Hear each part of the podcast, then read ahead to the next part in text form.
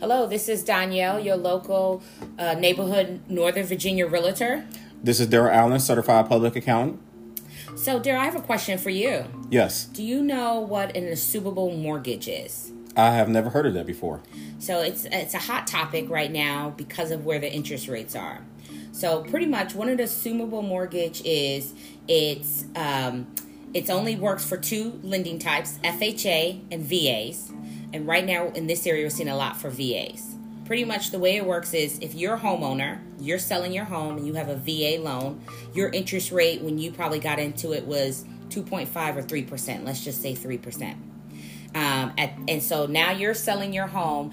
Um, you originally had a loan from a bank for 350 and then you've um, you've paid you still have 250 left to pay if i'm a buyer you can you're selling your home you can advertise that you have a va assumable loan.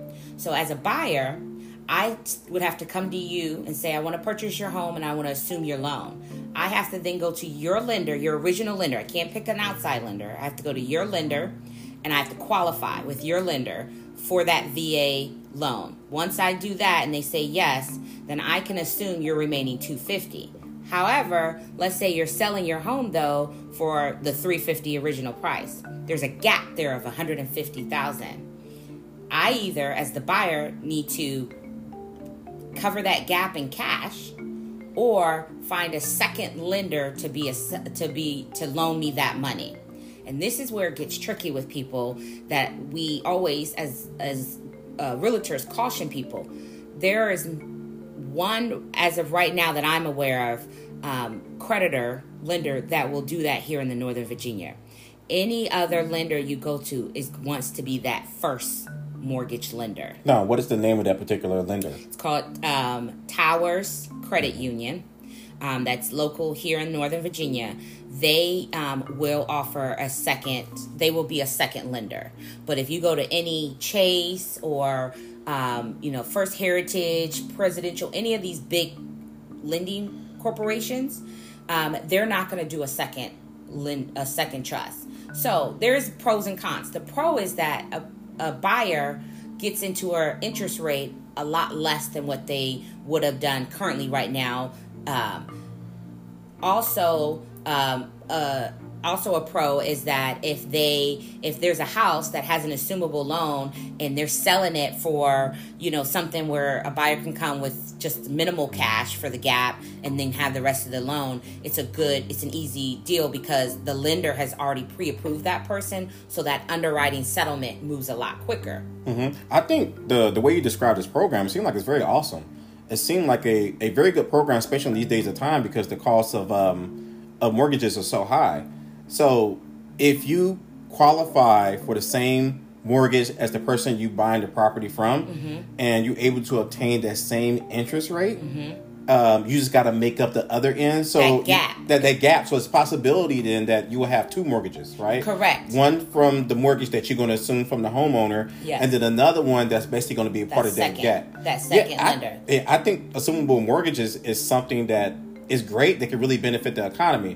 What I'm wondering about though is um, what is the benefit to financial institutions for having these type of mortgages? Because if you just assume somebody else's mortgage, Mm-hmm. right? Say if they got the mortgage from Chase Bank or whatever, Mm-hmm. um, what is the benefit of Chase essentially transferring that transferring that mortgage into your name, right? Because Right. if it's three percent, if the guy's paying three percent and they transfer it into your name and you paying three percent, well, technically Chase is doing work, but they're not really seeing the financial benefit of that.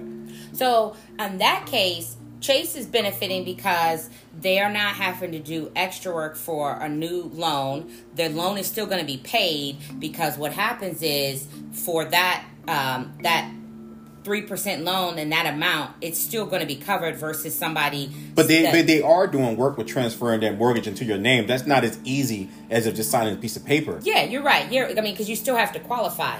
Um, a lot of lenders don't like the assumables. You're not going to hear a lender tell you about it when you're going into them. It's not a benefit for them because, again, no lender is going to be a second lend a second trust for you. There's, like I said, only the one thus far that um, I've come across here in the Northern Virginia area, um, and then it's um, there's a there's that gap. No home is being sold for the for the amount of money to where a gap is less than a hundred thousand. So you're talking about big portions of, of money that somebody would have to come up with. And then as well, for the buyer, you have potentially two loans.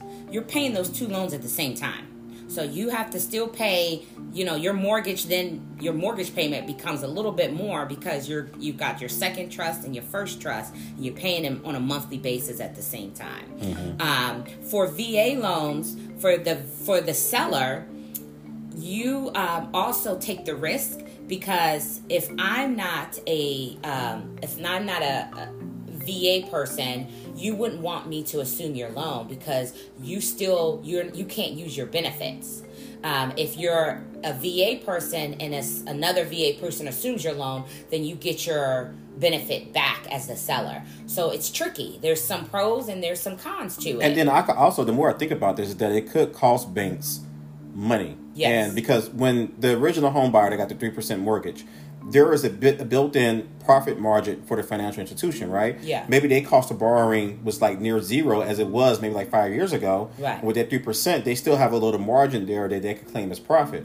But if I'm coming in and I'm assuming somebody else's mortgage that is three percent, the cost of money it will take to pay off their mortgage is going to be very expensive now to the bank because of the increases decreasing interest rates right. made by the Fed. So I really do not see a lot of advantages to financial institutions for having this type of program. No. And maybe that's why there's only one that's doing it doing right it, now. Right. And also, I'm wondering um, what is the scale of the of how they're doing these assumable mortgages, right? Because I'm thinking that they're probably doing this on a test run. Yeah. Just to, and but they're not really. It's not going to be really scaled very large to handle many transactions. Well, we're seeing it more again with the VAs because the VA is already having that kind of. Um, I mean, if the VA loan, anyways, you have a lower interest rate than you would conventional or FHA. Now, FHA was a, a surprise for, for, me learning that they are also allowing it. We don't see that often with FHA um, because again. FHA loans already are, are a tricky animal, and if you are an FHA if you approve for FHA, a second trust for an FHA um, loan is is almost near impossible because again, the bank doesn't want to have to take that risk.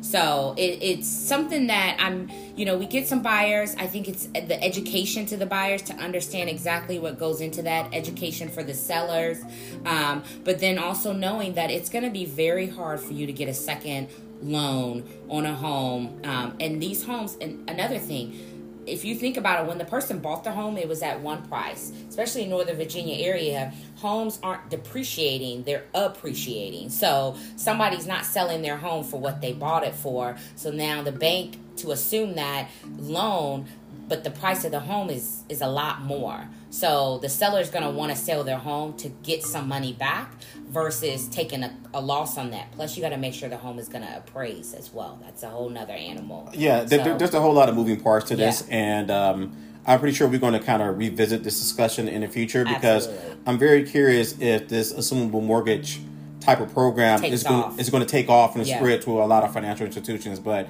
yeah. please stay tuned because we'll revisit this again soon. Thank Absolutely. You. Thank you.